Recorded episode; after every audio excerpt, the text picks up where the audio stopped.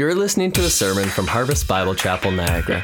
We believe in unapologetic preaching, unashamed adoration of Jesus, unceasing prayer, and unafraid witness. Thank you for listening. Welcome uh, this morning. Uh, Merry Christmas. I feel I can say that now since it's snowing outside a little bit and cold. Uh, we're glad you joined us to, uh, for this morning. Uh, turn your Bibles to Mark uh, chapter 8.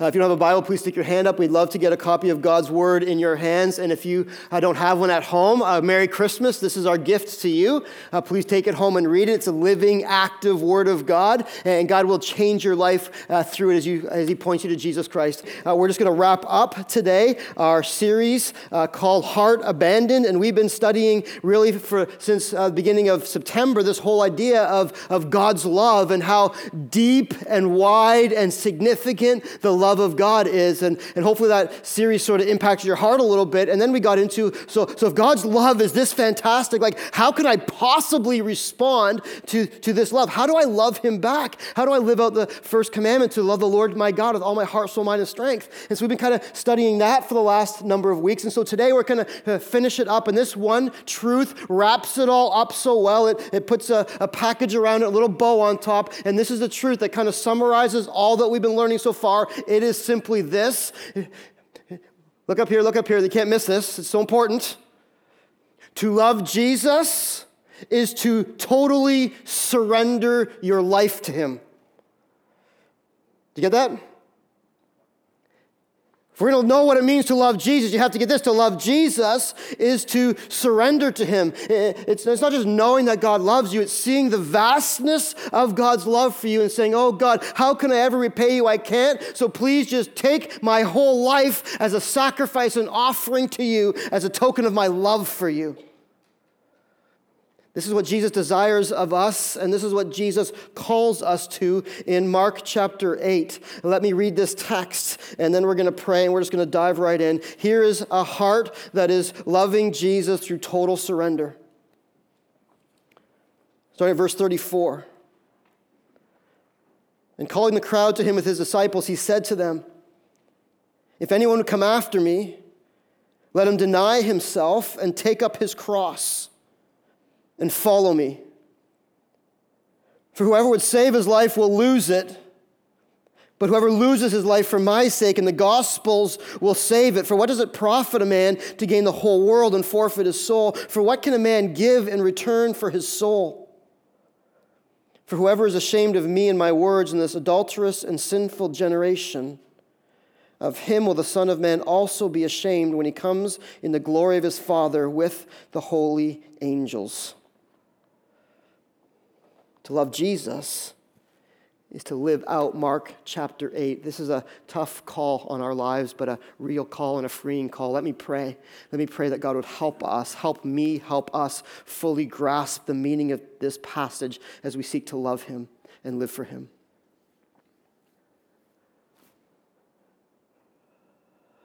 Father, we thank you for the reality of Christmas. We thank you that as we celebrate Christmas, we know it's not a frivolous holiday like the world says it is. We know it has deep meaning and significance. The full meaning of, of it is this is that you sent your son into the world on behalf of us, uh, only to one day die for our sins. Thank you, God, for the indescribable gift of Jesus Christ this Christmas, an act of your uh, amazing love for us. God, as we even strive to fully understand the meaning of Christmas, God, I pray that you'd help us uh, grasp uh, today the, the, not just the depths of your love, but how we can respond to your love through our lives. Father, would you uh, allow this sermon series to really take fruition in all of our hearts, to come together in our hearts this morning? May, may all the sermons that have been preached this fall not be lost on deaf ears, but may you uh, help us understand today that all of this leads, all of these things, the, the, the, the pursuing you, the abiding in you, the, the, the faith and the obedience, obedience, all of it leaves us in this one place of living totally surrendered for you, to you. God, we know that we can't do this on our own. We know we can't understand these truths. God, we know we can't make our hearts uh, attuned to them. So, Father, we ask this morning, we, we simply ask, we beg of you, Lord, that your Holy Spirit would come and, and magnify your Son in our lives. Your, pray your Holy Spirit would come and open our minds and our hearts to see and to believe this truth, that you might change us and shape us and fill us with a love for you that would be expressed in total surrender. Please, Lord, do this. We, we, we can't do it on our own. We need you to do it. And we want to, God, today. love you with all that we are. So we give you our next 45 minutes asking, oh God, that you do in our lives what only you can. In Jesus' name, amen. All right, total surrender. This is what Jesus calls us to. This is a heart that loves him. Here's where it starts. Write this down in your notes. Number one total surrender is this I totally commit to following Jesus. I totally commit to following Jesus. You understand with me, right, this morning that, that following Jesus is a lifetime decision. It's not a flippant uh, thing that we do. We don't try on Jesus. We don't date Jesus. We don't like s- s- walk alongside him and see how he fits into our lives and make a decision. Then to follow Jesus means that I'm totally committed to him. Look what it says in verse 34. And calling the crowd to him with his disciples, he said to them, If anyone universal, would come after me or love me, let him do these things. Here's the call deny himself, take up his cross, and follow me. Notice here how this starts. And he called the crowd to him. Somewhere, I think, in our theology in North America, we've built in this idea that there's, there's two levels of Christianity. There's, there's for, the, for the real serious people, there's discipleship, and for everybody else, there's sort of like this casual distance following along. And, and so, pastors like this, we relegate to, oh, this is for the real spiritual elite. And, and that's not for me, this is for somebody else. But look what he says here. He's calling, who's he calling to himself? He's calling the disciples and everybody else in the crowd to himself at this point. This is a message for who? It's for anyone who wants to follow Jesus and love him with all their heart. I can just picture this. He's like up the front, hey, hey, hey, gather around. I want to tell you how to love me. And I'm sure the disciples like crammed right in and like, oh, oh, this is going to be one for us. We're like, we're the disciples. And, and you know, disciples, take a couple steps back. This, is, this isn't just for you guys. This is for everybody. This is the message that everybody needs to hear. This is the call of, of, of me for everyone. And what is the call? It's threefold. It's deny yourself. Write these things down, please. Can't miss them. Take up your cross and follow me. Already, you're like, well, it's a pretty heavy call. But this is a heart that loves Jesus. A heart that loves Jesus is willing to, to deny himself or deny themselves. You have to understand this is not talking about self rejection or self hatred or losing your personality or even some sort of asceticism where you're so disciplined you have no more joy because you're trying to show God you love Him. It's not what this is teaching at all. This is, this is a call to replace self with Christ as the center of my life. This is a call to renounce the idolatry of self centeredness and self interests and say, I no longer want to live like that because I love Christ. I'm going to live my life centered on Jesus Christ and his, and his code of conduct and his rule over my life. In essence, it's saying this deny yourself is saying, Jesus, you get the power burner of my life every time, and I'm willing and content to sit on the back burner for the rest of my days teach it all the time, right? It's how you love somebody. It's not about you, it's about them. If you really love them, it's no different with Jesus. Called to love Jesus, deny yourself. He comes first. What he says matters most. His plan is best. Deny myself. Goes on though, look what it says deny yourself, take up your cross. Take up a cross. It's on the screen here. It's, it's a call to complete sacrifice, even to the point of death. I've heard this passage of scripture butchered far too many times because we take the context, we take the scripture and we, we try to understand it in our context instead of the context of the day it was given. To get the full intended meaning of scripture, you have to understand what the author said in a way that the audience understood it. When the audience heard this, they were like, oh, I wonder what that means. Let's get a Bible dictionary out. What does take up your cross mean? They knew exactly what it meant. Here's a couple pictures that are going through their minds. They hear this hey, hey, deny yourself, take up your cross. They're like, okay, deny myself, that's hard. Take up my cross? Mm-hmm. Here's what they have running through their heads they have a picture of a criminal lugging a cross through the middle of the city, going to the place where he's going to be executed. They had this picture of, of a row that's lined up with the guilty hanging on the cross. Uh, in the day, Jesus' day, they knew exactly what this meant. They meant that there was a call to love him, even to the point of death. This is an all in call to commitment, right to the very end. You're like, well, that makes me feel uncomfortable. That's not the kind of lovey dovey love that I want to have for God. That's not what I've heard before. This is the call of Jesus. You read it for yourself. You go home and study it, it means the same thing every time, no matter what Bible dictionary you use. It's a radical love. It's a love like the soldier who, patriotic soldier who so loves his country that he's willing to enlist even though he knows he might not come home again. But he's willing to fight for that freedom because he loves his country. Jesus calls us the type of love that, that old school missionaries used to have. You know what they would do? They were so passionate about Jesus Christ. They loved him so much that when they went overseas, you know what they do? They pack all of their stuff in a casket send it over knowing that they were going to come home in the same way that all their stuff went. But they're willing to do that because they saw the glory and the wonder of Jesus. And that's just what it means to love Jesus. It's all in commitment. In fact, it's the exact same kind of love that Jesus showed you, isn't it?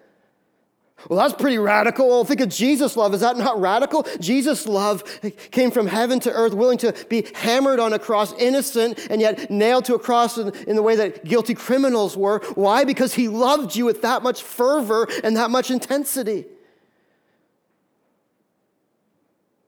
When the disciples heard this, they knew exactly what he was calling them to. Do you realize that every disciple except for John died a martyr's death? It's a call to martyrdom. John died of old age, arrested, them, they were like, they heads chopped off and they were hung on an upside down, upside down on a cross. Like, to take up your cross is not the way that we think of it today. Well, well, I'm going to take up my cross and hide behind it for protection. I'm taking it up. Pastor, I've took up my cross. You want to see it? I, got, I just got to dig it out here. Ah, isn't it nice? Took up my cross. We even heard it said like this, you know, uh, I guess this is the cross I have to bear. You know, I was hoping for a sunny day on my wedding and it was kind of rainy. I guess that's just the cross I got to bear. That's not it. Even a little more intense, like, you know, like, like my boss, he seems worse than other people's bosses, so I guess that's my cross to bear. That's difficult. I'm not minimizing that, but that's not your cross to bear of what Jesus is calling us to. Or some, you know, I have these, these health struggles and it seems like I have a harder go than everybody else. So I guess that's just the cross I have to bear. That's a difficult circumstance in your life that God has called you to endure for sure. But that's not the meaning of bearing your cross. It's a willful choice to follow Jesus no matter what the cost. You're like, whew, at least we don't have martyrdom today. Uh, you're right. Thank the Lord in North America at this point, we don't have martyrdom. But this is a call to self sacrifice, self sacrificial living, and being willing to follow Jesus. In fact, Luke 14 tells us that if you don't, you're not willing to bear your cross, you can't be his disciple. It's not really an option for us. Like, well, I'll maybe choose another. If you're not willing to bear your cross, it means you probably don't love. It doesn't mean you don't love Jesus, and so you can't be his disciple. There's no like mincing words or halfway in betweens. It's all or nothing. Deny yourself. Take up your cross. Those two go together like belief and repentance. So you just can't have them a separate. And then follow Jesus. This word follow me, these, this word's follow me is a, if you study the, the languages, is present imperative. And in other words, it never becomes past tense. It's never like, oh, that was yesterday's word for today. Today's a new one. It, it's always fresh, always new. Every time you read it, it's going to be a present imperative. Today, now, uh, I didn't used to follow Jesus in the past. Today is another call, another day to follow Jesus. Remember when your kids in school? Remember when your kids in school and recess you play follow the leader and some kid got to be in the front and what everyone else do? Your only job was to keep your eyes on the kid in front and stay behind him and, and not get out of line. That was the, the, whole, the whole game. I failed at it every time. I stunk at that game. Maybe you did too, but we, we can't stink at that game when it comes to Jesus. He's always the one in front, and our role is always the one right behind, in line, playing my role, doing what he does. No matter where he takes us, I'm willing to follow. That's real love. Remember when I got married to my wife and I told her, you know, I don't know what God's going to do in our lives. He's going to take us a lot of places. She's like, honey, I don't care where we go. As long as I'm with you, it's good. I love you enough. I'm, where you go, I go and I've drug her around the world for sure. That's what it means to love Jesus. Deny yourself, take up your cross, and follow me, even when it's going to make you unpopular. It's going to. Even when it's going to make you uncomfortable and when there's sacrifices that might be too big in your own mind to sacrifice, it's I'm going to follow Jesus. It's a call to total commitment. That's what it is. That's what it means to love Jesus total commitment. I can see in your faces, many of you guys are like, man, this is, I never heard this before in church. I don't know if this guy's right or not. It's right there before you. That's why I tell you open your Bible so you don't think it's just me. North America's packaged it so different. We've packaged following Jesus as comfort, not commitment. And so somehow in our little North American minds, we believe that to love Jesus means that I'm comfortable, have the warm fuzzies, and it's all going to be easy. We've bought into a wrong idea of what it means to love Jesus. We've bought into the $3 worth of God view, as Wilbur Rees says, the comfortable view instead of the committed view. Here's Wilbur Rees's little poem, $3 worth of God. I fear that many in our culture have bought into this and fully miss out on what it means to love Jesus. Look what it says I'd like to buy $3 worth of God, please. Not enough to explode my soul or disturb my sleep but just enough to equal a cup of warm milk or a snooze in the sunshine. I don't want enough of God to make me love strangers or rub shoulders with a migrant. I want ecstasy, not transformation. I want the warmth of the womb, not a new birth. I want a pound of the eternal in a paper sack. I'd like to buy $3 worth of God, please. What? That's not what Mark 8:34 is saying, isn't it? Is it? That's not loving God. If that's your view of loving God, I'm I, lovingly, but firmly telling you today, you've missed the whole concept of loving God. And you probably love God for what He can do for you instead of loving God for what you can do for Him and for who He is. Do you realize in the Bible, in the Bible, when the relation, God talks about our relationship with Him, or He talks about our relationship with His kids, you know what the word is always used? The word is used is covenant, a covenant relationship.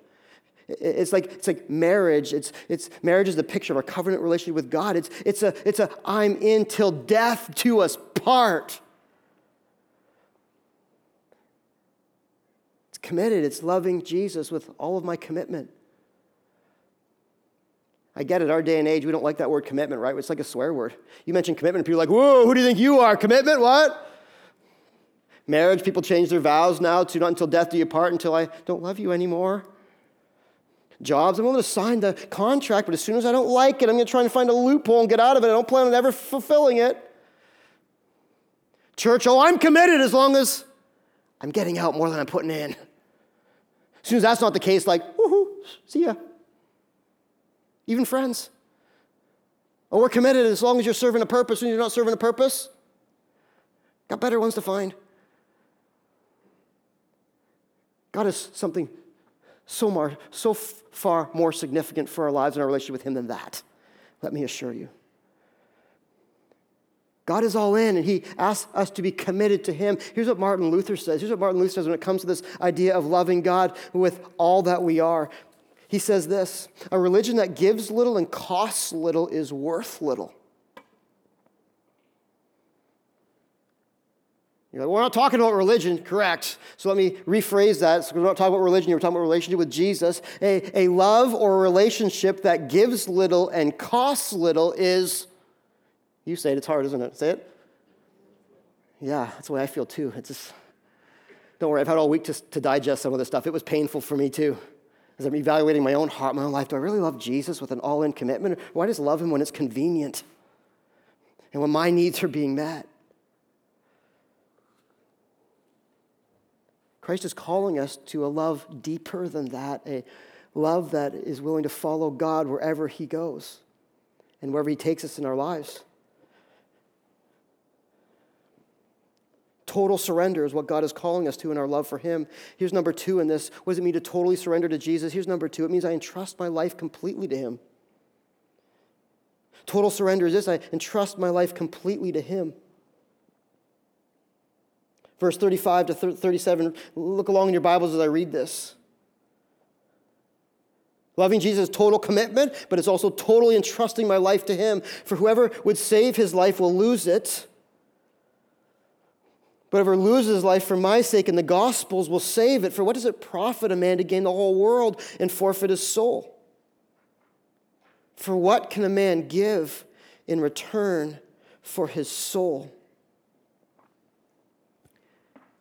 Here's the truth of the gospel, brothers and sisters. Here's the truth. When, when Jesus came and took our place on the cross, he basically took our life and he said, Hey, I'm going to take your punishment. I'm going to take your life to the cross and I'm going to die in your place. Now, what I want in return as a heart response of love to me, I want you now to take my life and to live it here on earth. This is the great exchange his life for mine, my life for his. And it's only when we do that and get that that we actually find our lives and live the fullness of life that God intended for us in Jesus Christ. I get it. And you're like, ah, I see that, I hear it, but man, that's it's my life. God wants me to give it, it's mine. Like, I got one kick at the can. That's all I got. Now I got to give that up too. But don't forget, you give it up to Christ, you actually find it and gain it. But you choose to keep it and you'll lose it. You have two options here according to this text, right? You either, you either save your life or you lose your life. To save our lives, this is our natural inkling as human beings. We build for ourselves a little ring of preservation around our lives, and we determine that I'm going to be the president of this ring. And everything we do revolves around keeping this ring of preservation, this ring of preservation, and trying to, to make sure that everyone thinks of you the right way and you attain all of your dreams and goals. The problem with that is when you are the, living within this ring that you've determined you're president of, guess who's not in that ring? God, Jesus. And so, even though you think you're holding on to this life, you've excluded the one person who actually makes your life worth living, the one person who actually determines the, the whole total reality of your life here and forevermore. So, you choose to live in this realm of like, I'm the president. Guess what? You're going to lose this thing. You're going to get to the end of this life and you realize that, man, I might have attained all of my dreams here on earth, but I completely missed completely miss the life that God intended for me, and I'm going to miss it on Him forever. You could try to hold on to your life and save it, or you can choose the other option lose it. Lose it. What's that mean? It means that, that you're determining that this little ring, you're going to bust this little ring, and you're going to resign as CEO of your life today. And you're going to let the true king, the true president, reign over your life. Let's be honest. That's this freeing option, anyways, isn't it? Do you realize how hard it is to try and be CEO of your own life? All the decisions you have to make, all the full realities of life weighing your shoulders. Here's what God, God wants to free you of that, and He wants to be the, the president, the CEO, the king, the Lord, whatever you want to call it, the Lord of your life. It's one thing to make Jesus Savior, it's a whole other realm to love Him enough to make Him the Lord or the master of your life. But this is where the Bible tells us is where we find actually all of our joy, all of our fulfillment, all of our meaning, all of our purpose. This is where actually life begins to, to be lived. It's only, you only begin life when you actually lose your life for the sake of Jesus and the gospel. Sometimes as this text points out, you have to lose to win. All the athletes are like, what? That never happens. You have to lose to win. Sometimes you have to give up to gain. Sometimes you have to die in order to live. It's a backwards kingdom. But it's right and it's good. And it's best for your life, as God tells us. It's loving Jesus. It's even hard to find an illustration for this because, because where is this other than the Bible? Someone who's willing to die to live. A story I read a number of years ago, it's always stuck with me. It sort of communicates this truth. Is a story about a guy named uh, Aron Ralston. And uh, back in 2003, he was climbing uh, Blue John Canyon in Utah. And uh, he's an avid outdoorsman, a mechanical engineer. And um, this one sunny afternoon, he decided he's going to go climbing by himself small hill. He'd some big peaks, and surely he could knock this one off by himself. Didn't even tell everyone where he was going. It was going to be a minor little hike during the day and back home at night for supper. Unfortunately, as Ralston was climbing up the mountain, as he went to grab a hold of a good grip in a cleft of a rock, he happened to nudge this massive boulder the shoulder, and the thing just tweaked a little bit and trapped his hand in the side of the cliff. So he just pulled it off. He realized that, oh man, like there's no way I'm going to move this boulder, and here I am. I'm stuck. This is a true story. I'm stuck. He sat there for five days waiting for people, but no one knew where he was. No one knew what was going to happen. Five days. He was on the side of that mountain. Day five, he realized that, man, I'm out of water. Trail mix is long gone. I have a choice to make. Either I'm going to lose to gain or I'm going to die here on the side of the mountain. In that moment, he made a life changing choice. He pulled out with his left hand his pocket knife and started, started cutting. Freed himself from his hand and the side of the mountain bandaged himself up, rappelled down a sheer cliff of 65 feet or 20 meters, and walked himself out of that, off of that ridge. Amazing. Then he wrote a book about it called Caught Between a Rock and a Hard Place. Clever.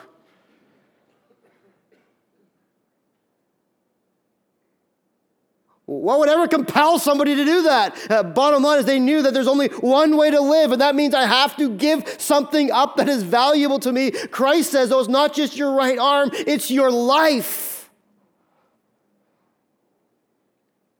Don't believe me? John chapter 12, verses 24 to 25. Truly, truly, I say to you, this is Jesus speaking, unless a grain of wheat falls into the earth and dies, it remains alone. But if it dies, it bears much fruit. Whoever loves his life loses it, and whoever hates his life in this world will keep it for eternal life.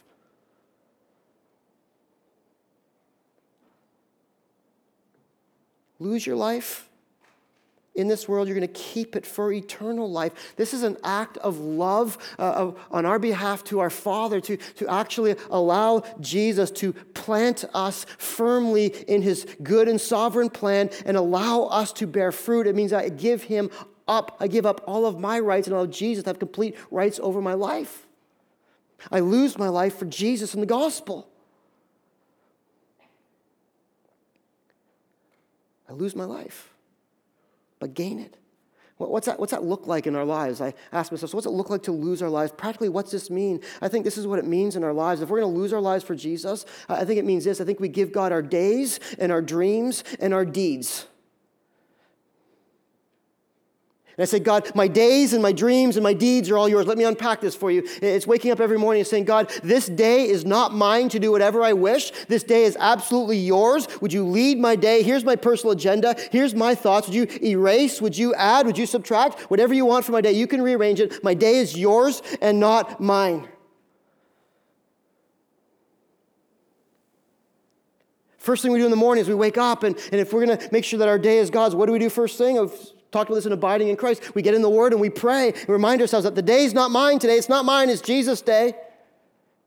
He's given me another day to live and to breathe. And so, what can I accomplish today for the kingdom of God? I know you're thinking, well, I got to go to work, pastor, and I'm not a pastor. I can't just do God things. But how can I accomplish things of God at work today with who God ordains to cross my paths? I know you got families to look after. How can I look after my family in a way that honors God? And points uh, my family to Jesus. And what about your spare time? What about your spare time? We have a lot of spare time in our days. Surfing the net, flicking channels. Going to ask God, God, would you allow this day to be yours and not mine? It's not mine to do whatever I want with. It's yours, oh God. My days are God's. I give my days to God. Do you realize this? I studied this this week. I looked it up. The average lifespan in Canada has gone up, actually up about 10 years in the last little while. It's 82 years, the average lifespan in Canada. You know how many days that is? That's 29,930 days, to be exact. I'm like, that's a lot of days. What am I doing with the days that God has given me here on earth if I'm going to live to 82? Uh, I'm almost 43, so I calculated for 42, though. You know that dawned on me this week as I was studying this? Like, half my days are gone. Of the 29,930 days, if when I turned 42, which is almost seven months ago now, 15,330 of them would be gone. Uh, I only have 14,600 days left to invest my life and show the Lord I love Him by surrendering my life to Him. What am I going to do with those days? What are you going to do with your days? Not just Sundays. Oh, I give God my Sundays. Perfect. That's what one seventh of your days, which is about 14%, but you're only here a couple hours, so take that down a few notches and maybe at 3.5%. Like, that's not really giving God your life. I know, love God of my life for my two hours on Sunday. That's not it. That's not what he's talking about. He's talking about like every day. What are you going to do with your life? You're going to give your days to God. You're going to invest them in yourself. Am I going to live slouching or serving? Am I going to live for me or am I going to live missional? Every day set apart for Christ that He's ordained for you to share and to care and to dare to live for Jesus Christ. His priority reigns every day. What about this one? What about your dreams? Your hopes and your ambitions and your potential? Your dreams aren't yours, they're, they're God's. Here's what we do when we're kids. We start writing out our, we take a little piece of paper, blank slate, we take a little pencil or crayon, we start drawing out this picture of what the ideal life is going to be, not even consulting God, thinking, I got my life and here's what it's going to be. We start drawing, at 30, I'm going to be here, and 40, I'm going to be here, and 50, I'm going to conquer the world by now. Only to get to the end and God be like, oh, that was not at all what I had pictured for your life or planned or proposed. Here's what, here's what losing your life is. It's like, hey, hey, God, here's my piece of paper. Here's the crayons. Can you draw a picture of my life that I probably would never think of that's going to turn out much more beautiful than I could ever draw?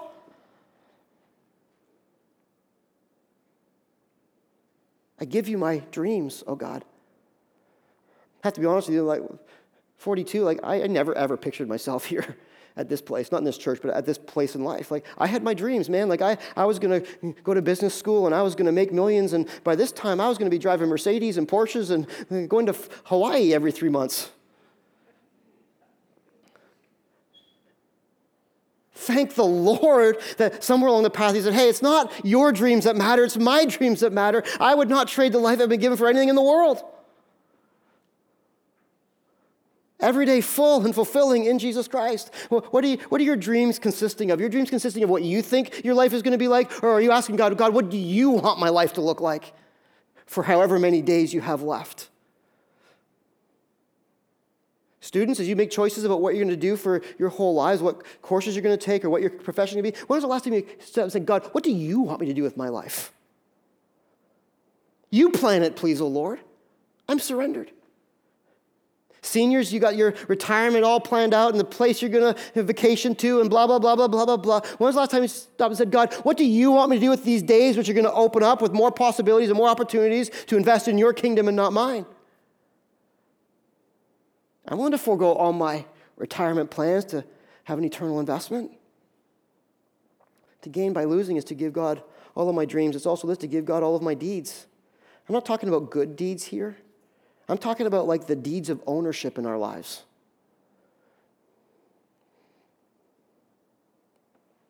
I want to love Jesus enough that I'm willing to sign over everything that I have, not just what I am, but what I have to Him.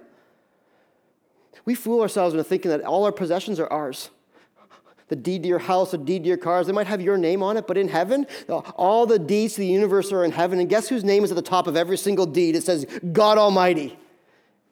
And underneath that name, it's like being loaned out to your name to steward well for the purposes of the kingdom of God.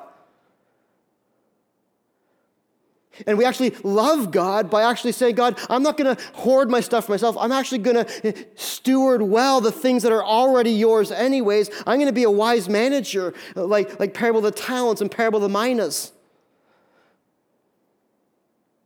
And I'm going to invest all of my resources in your kingdom. God, this house you've given me, it's not just for me and my family to enjoy our little compound, it's to bless others for the glory of God. My cars, if someone wants to use my car, I have a couple, and some of you might have two or three or four. They're not just for us to use, it's to bless others with and, and give people rides. And you, you get the picture, right? My money, nothing speaks of your love for Jesus more than I think your bank statement. You're investing in yourself and all that you're doing for yourself. You're investing in the kingdom of God and in the church that feeds you and is trying to spiritually feed you, is trying to reach out and make a difference in the world. And our Christmas offering, compassion kids, they were here a couple weeks ago. So many need, need, need blessing and other ministries around the world. It's not just a harvesting or church. so many people are serving the Lord. What are you doing with the resources God's given you? You loving Jesus or are you loving yourself? Total surrender is Jesus, it's all yours anyways. Like, show me, show me, show me how I can invest. And forget about earthly portfolio, portfolios. I'm building one for heaven, where the return on investment is like far greater than here on earth. May as well live that way, anyways, because look what it says here. For what does it profit a man to gain the whole world and forfeit his soul? Oh, you got it all, eh? You got the whole world. Good for you. Forgot something forfeited your soul. For what can a man give in return for his soul? here's, what, here's what the passage is telling us. Here's what Jesus is telling us. To truly love him is to determine my life as God's. This is where your life is found. Any of you who think that the Christian life is boring and it's dull and it's mundane, I'm willing to, I wouldn't say bet, suggest that you don't live a surrendered life to Jesus, because this is not a boring thing. This is an adventure thing. This, this, is, this is where I come alive thing. When, when, when God takes my life and uses it for his purposes, this is where I become alive, where the joy and the meaning and the purpose come from.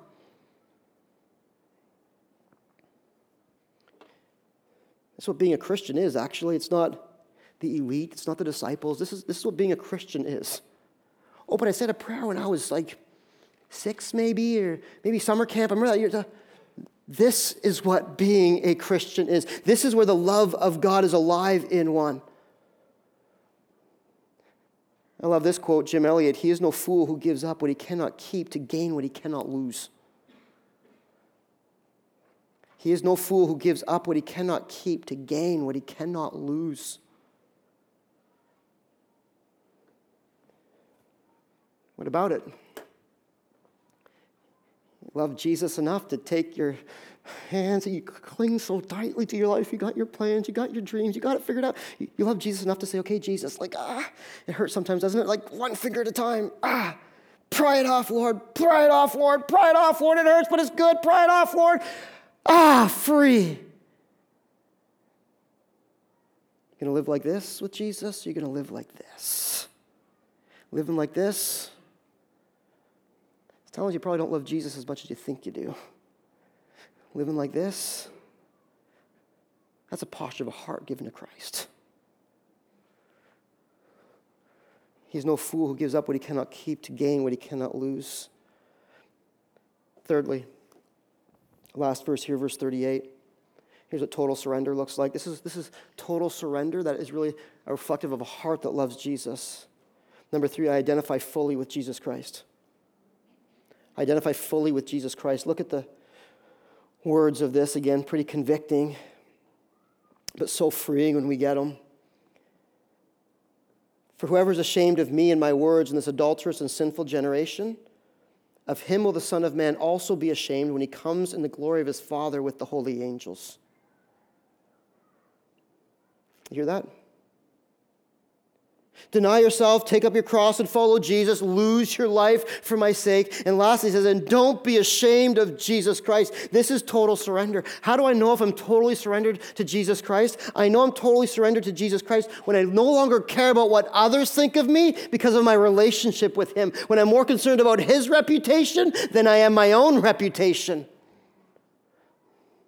That's when I know that I'm truly surrendered to Jesus Christ and my heart is beating pounding with love for him. You think that's a hard call? Wasn't easy in Jesus' day, first century. Look at whoever's ashamed of me and my words in this first century, adulterous and sinful generation. Being ashamed of Christ in this day was related to persecution, and they lived in a day when, when it was sinful like wicked. People were, were dying for their faith. And, and so the push came to shove is how do you know if you really love Jesus? Well, when they come to like get you, you're not like, like, well, I don't know him. You're like, no, no, Jesus. I'm his. If you're looking for Jesus, then come grab me. You're like, well, that would have been hard. Terribly hard, but not for those that saw the glory and the grace of Jesus. You know, I think, well, is it harder or easier today to live this out? Well, I don't know about you, but I look around, we still live in a sinful and adulterous generation. adulterous generation, they're not talking about adulteries like men and women cheating on their spouses. They're talking, this adultery in this context is talking about this. It's talking about, here's what God sees adultery is when, when He is supposed to be our Lord and we turn and rebel and we whore ourselves out to anything else but God. And we choose to live in active rebellion, in, in active idolatry, giving our hearts to whatever else is out there, not the Lord. Our, our culture is, that is our culture today. It's sinful, it's adulterous. What's our culture defined by today? Money, sex, and pleasure or hedonism. And every time we give ourselves the pursuit of money and sex and pleasure and hedonism, what we're doing is saying, God, you're not good enough, and I'm going to chase after this stuff. And let's be honest, even in our generation, you start mentioning the name Jesus, that you are connected with Christ, it's going to be a hard go. You're going to be pigeonholed. Character's going to be pummeled. You're going to be put down. And that's the moment of truth of whether you know whether you really love Jesus or not. It's not just singing songs in church. It's not having good theological conversations with each other. It's, it's out there in the real world. When push comes to shove, will I stand and identify with the one who stood for me? You know, this is such a good word for today. Because I see Christians in our day and age where everything that God says is right, the world says is wrong. Everything that God says is wrong, the world says is right. And we know that. So I see Christians today, Christians who, who, live their lives so quietly for Jesus that nobody knows. Because they don't want to make a ripple in the culture because that might cause some harm or some uncomfort for them. And we think it's a good thing for some reason. We think it's good. Being a good Christian is. It's equivalent to having a friend that no other friends know about. It's like when I was a kid, we had church friends, and we got to school, we didn't want to hang out with our church friends because they were geeks. It's horrible, but it's true. Like youth group, we'd all be great friends, and as soon as we got to school, though, like you walk down the hall, you'd be like, "Hey, buddy!" And they're like, "Who's that?" I'm like, "I don't know, some kid."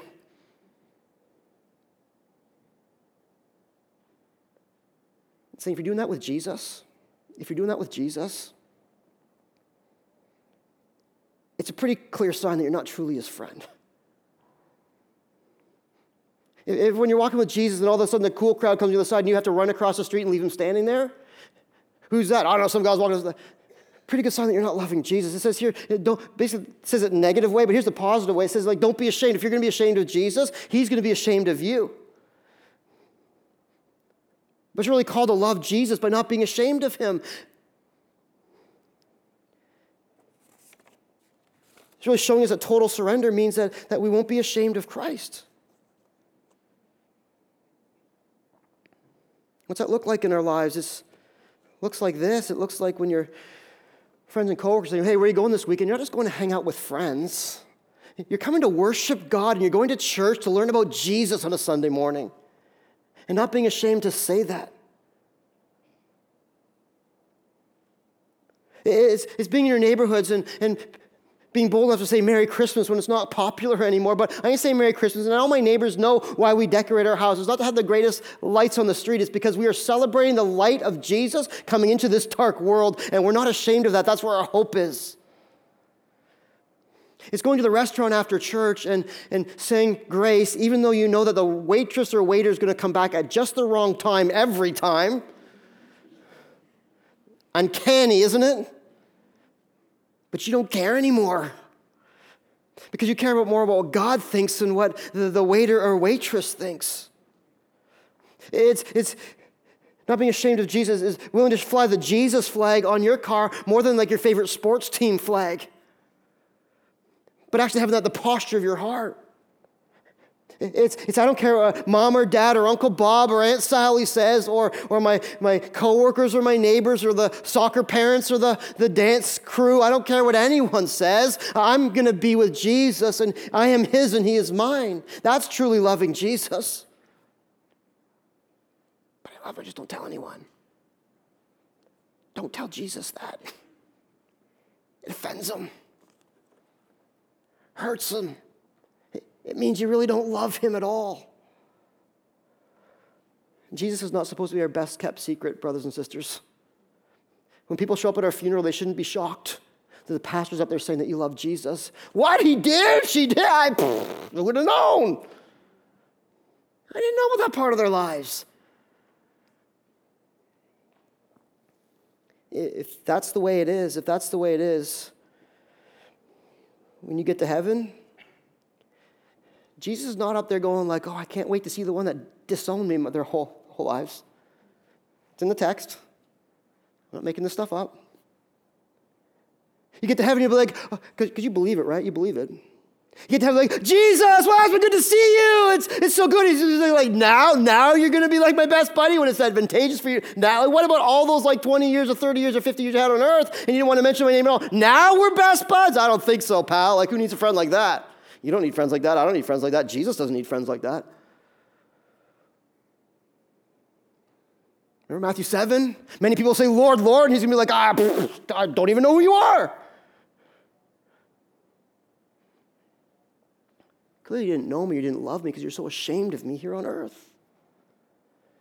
But the other side of the equation is when we're, we're not ashamed, that Christ isn't going to be ashamed of us. And, and we're, when we see him face to face, arms wide, big smile, son, daughter, you're home. I've been waiting, I've been waiting, I've been waiting. It's so good to actually, like, physically touch you and feel you. This is the pinnacle of life right here, right now. You're finally at home in your father's arms.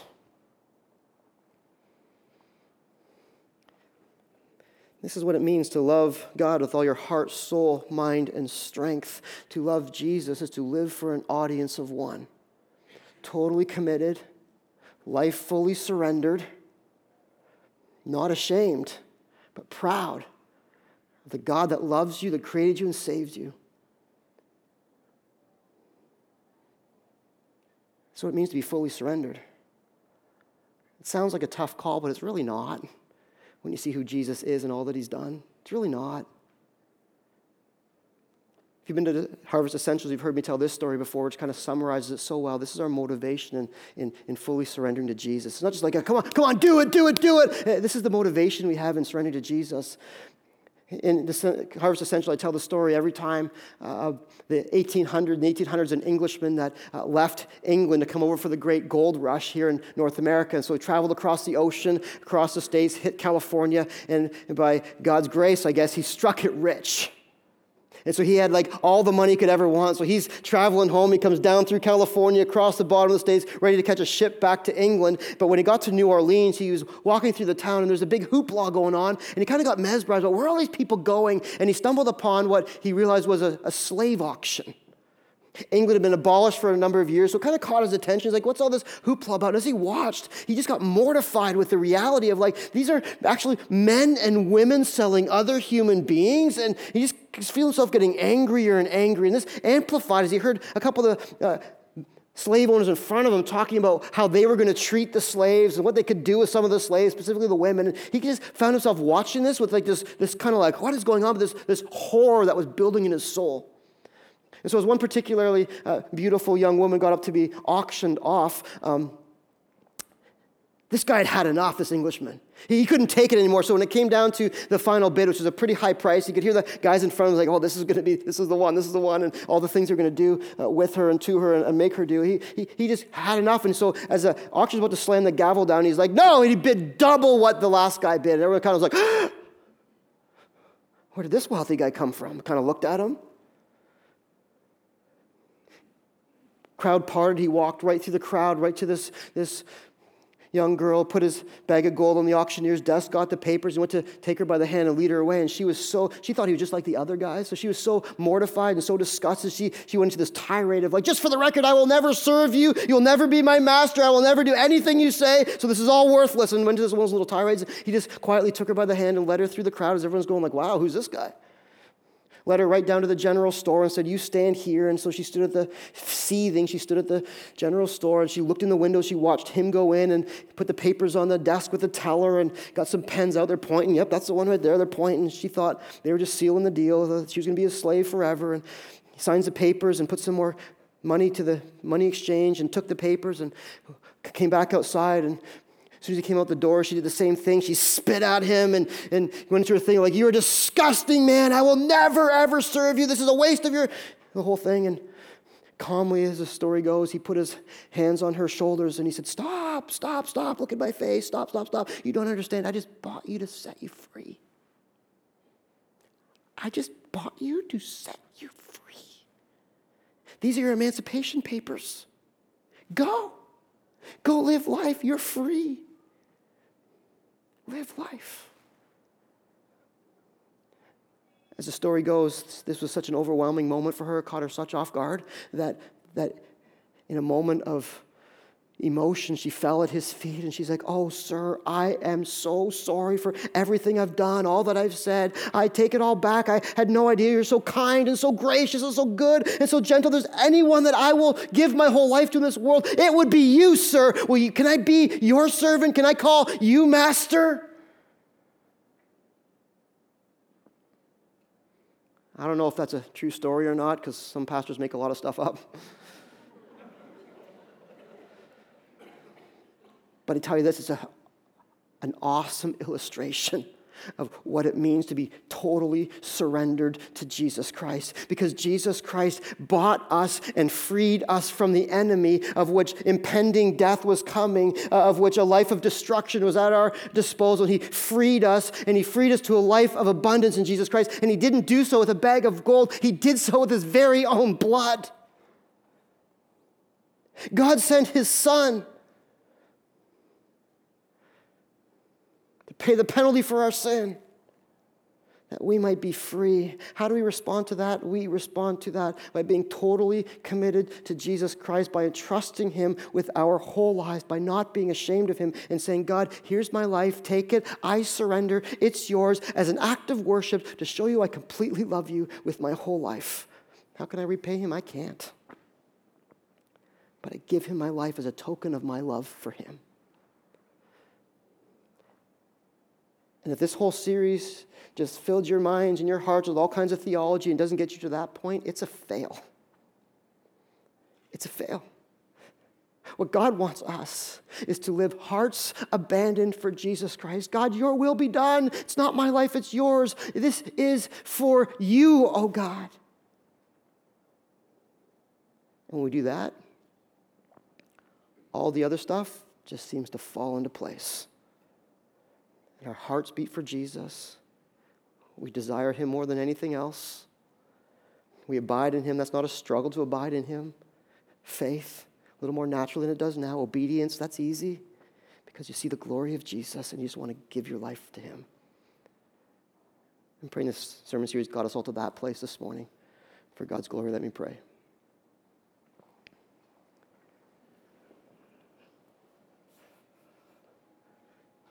So, Father, undoubtedly, as we study what it means to love you with all of our heart, soul, mind, and strength, undoubtedly we can all admit, God, that we fall short of this. God, we, we can't do it. We don't know how to do it. Lord, help us, help us.